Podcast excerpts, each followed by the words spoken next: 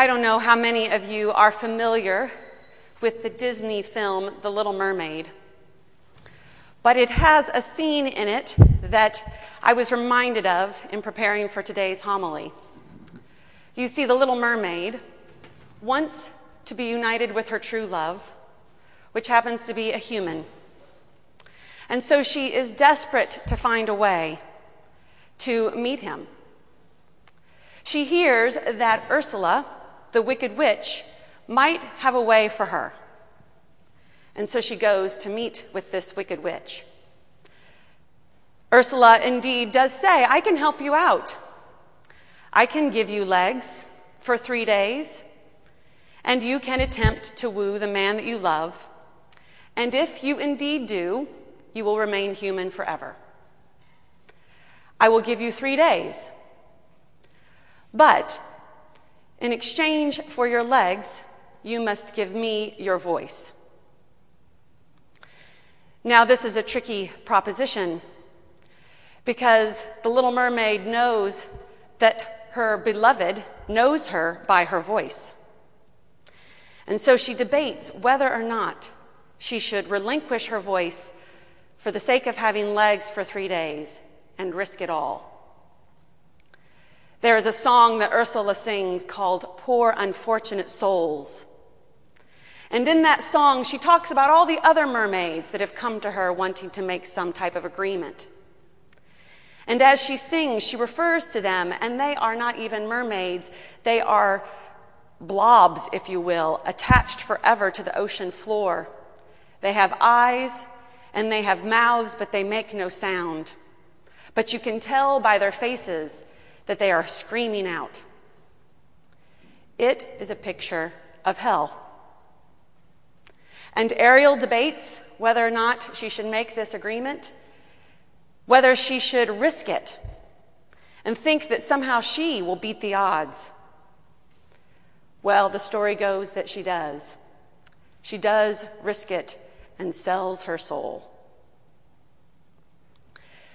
This idea of selling your soul to the devil for the life that you truly want is such a powerful theme in stories that we find it universally.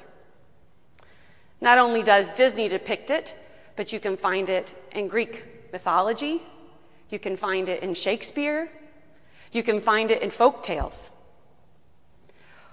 What would it profit a man to gain his life but to lose his soul? Jesus asks.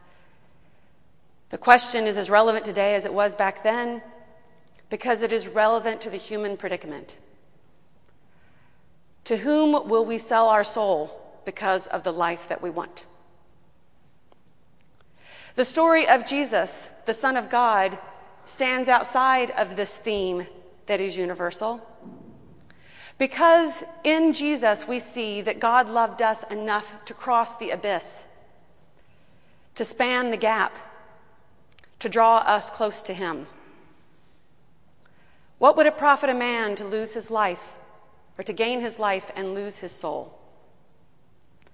God offers us grace, reaching across the divide of time and space in order that we might know the fullness of life and that we might know to whom it is that we owe our soul. Amazing grace, we sing. How sweet the sound. This song is so universal that everyone knows it. It's one of the favorites to sing at a funeral because no matter what your religious tradition, or even if you don't have one, you know this song. Amazing grace, how sweet the sound that saved a wretch like me. We know somehow deeply within us the grace that God has offered us in Jesus. But we don't know what it demands of us. What would it profit a man, Jesus asked, to gain his life and to lose his soul? In the grace of Jesus, we see how it is that we can both gain our life and our soul. In Christ, we can have it all. And God has made the first move to help us to know that. God took the initiative in sending his only Son, that the world might be saved through him. Dietrich Bonhoeffer was a pastor in the early part of the 20th century. He lived during the first half, a Lutheran, a German. He was in Germany when the Nazi regime came into power. And he was appalled and heartbroken at the Lutheran church, the state church, because of the silence that they kept in the face of the Nazi regime. He joined with some other pastors to talk about the confessing church. What does it mean to confess our faith? We confess Christ crucified. What does that mean in this setting? The confessing church was such a threat to the Nazi way of thinking that they went underground in effort to keep the good news of the gospel alive, to speak truth to power, to speak against hate and evil. Dietrich Bonhoeffer lived his life dedicated to the gospel and distressed by what it might mean for him to follow Jesus. What does it mean to be a recipient of God's grace? And how does it call out of us a response? So I prepared something for you today, just lifted from a book, a little portion of his book called The Cost of Discipleship. And you will see on your Xeroxed copy that I hope that you got as you came in a portion of that piece from The Cost of Discipleship that he wrote in the late 30s. Talking about grace. He first talks about cheap grace. Cheap grace is the deadly enemy of our church. We are fighting today for costly grace. Cheap grace means grace sold on the market like cheap jack's wares. The sacraments, the forgiveness of sin, and the consolations of religion are thrown away at cut prices. Grace is represented as the church's inexhaustible treasury from which she showers blessings with generous hands without asking questions or fixing limits. Grace without price grace without cost. The essence of grace, we suppose, is that the account has been paid in advance. And because it has been paid, everything can be had for nothing. Since the cost was infinite, the possibilities of using and spending it are infinite. What would grace be if it were not cheap? A little further down, he continues In such a church, the world finds a cheap covering for its sins. No contribution is required, still less any real desire to be delivered from sin. Cheap grace, therefore, amounts to a denial of the living Word of God. In fact, a denial of the incarnation of the Word of God. Cheap grace means the justification of sin without the justification of the sinner. Grace alone does everything, they say, and so everything can remain as it was. Instead of following Christ, let the Christian enjoy the consolations of his grace. That is what we mean by cheap grace the grace which amounts to the justification of sin without the justification of the repentant sinner who departs from sin and from whom sin departs. Cheap grace is not the kind of forgiveness of sin which frees us from the toils of sin. Cheap grace is the grace we bestow on ourselves. Cheap grace is, preaching, is the preaching of forgiveness without requiring repentance, baptism without church discipline, communion without confession, absolution without personal confession. Cheap grace is grace without discipleship, grace without the cross, grace without Jesus Christ, living and incarnate.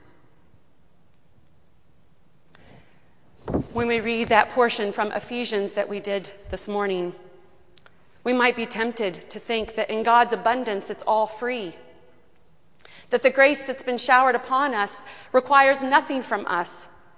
We can receive it and sit in the consolation of, our, of God's grace. But Dietrich calls us into the truth and reminds us of what we hear Jesus say to Nicodemus in our gospel lesson You must be born again. This is a new life I'm calling you into by the grace that I bestow. God invites us into a new life because we have been given grace. It's going to cost us something. We must lay down our life, take up our cross, and follow him. And that's the costly grace that Dietrich goes on to explain as he continues on the bottom of that page. Costly grace is the treasure hidden in the field. For the sake of it, a man will gladly go and sell all that he has. It is the pearl of great price to buy which the merchant will sell all his good. It is the kingly rule of Christ, for whose sake a man will pluck out the eye which causes him to stumble. It is the call of Jesus Christ at which the disciple leaves his nets and follows him. Costly grace is the gospel which must be sought again and again, the gift which must be asked for, the door at which a man must knock. Such grace is costly because it calls us to follow, and it is grace because it calls us to follow Jesus Christ. It is costly because it costs a man his life, and it is grace because it gives a man the only true life. It is costly because it condemns sin, and grace because it justifies the sinner. Above all, it is costly because it cost God the life of his Son. Ye were bought with a price, the scriptures say. And what has cost God much cannot be cheap for us.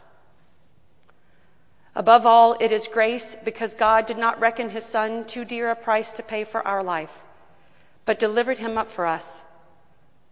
Costly grace is the incarnation of God. Costly grace is the sanctuary of God. It has to be protected from the world and not thrown to the dogs. It is therefore the living word, the word of God, which he speaks as it pleases him. Costly grace confronts us as a gracious call to follow Jesus. It comes as a word of forgiveness to the broken spirit and the contrite heart. Grace is costly because it compels a man to submit to the yoke of Christ and follow him. It is grace because Jesus says, My yoke is easy and my burden is light. This season of Lent invites us to lay aside our life, to take up the cross, and to follow Jesus. It will be a whole new way it will require us to give up something, something big. But in Jesus, we know that what we will be offered is something greater.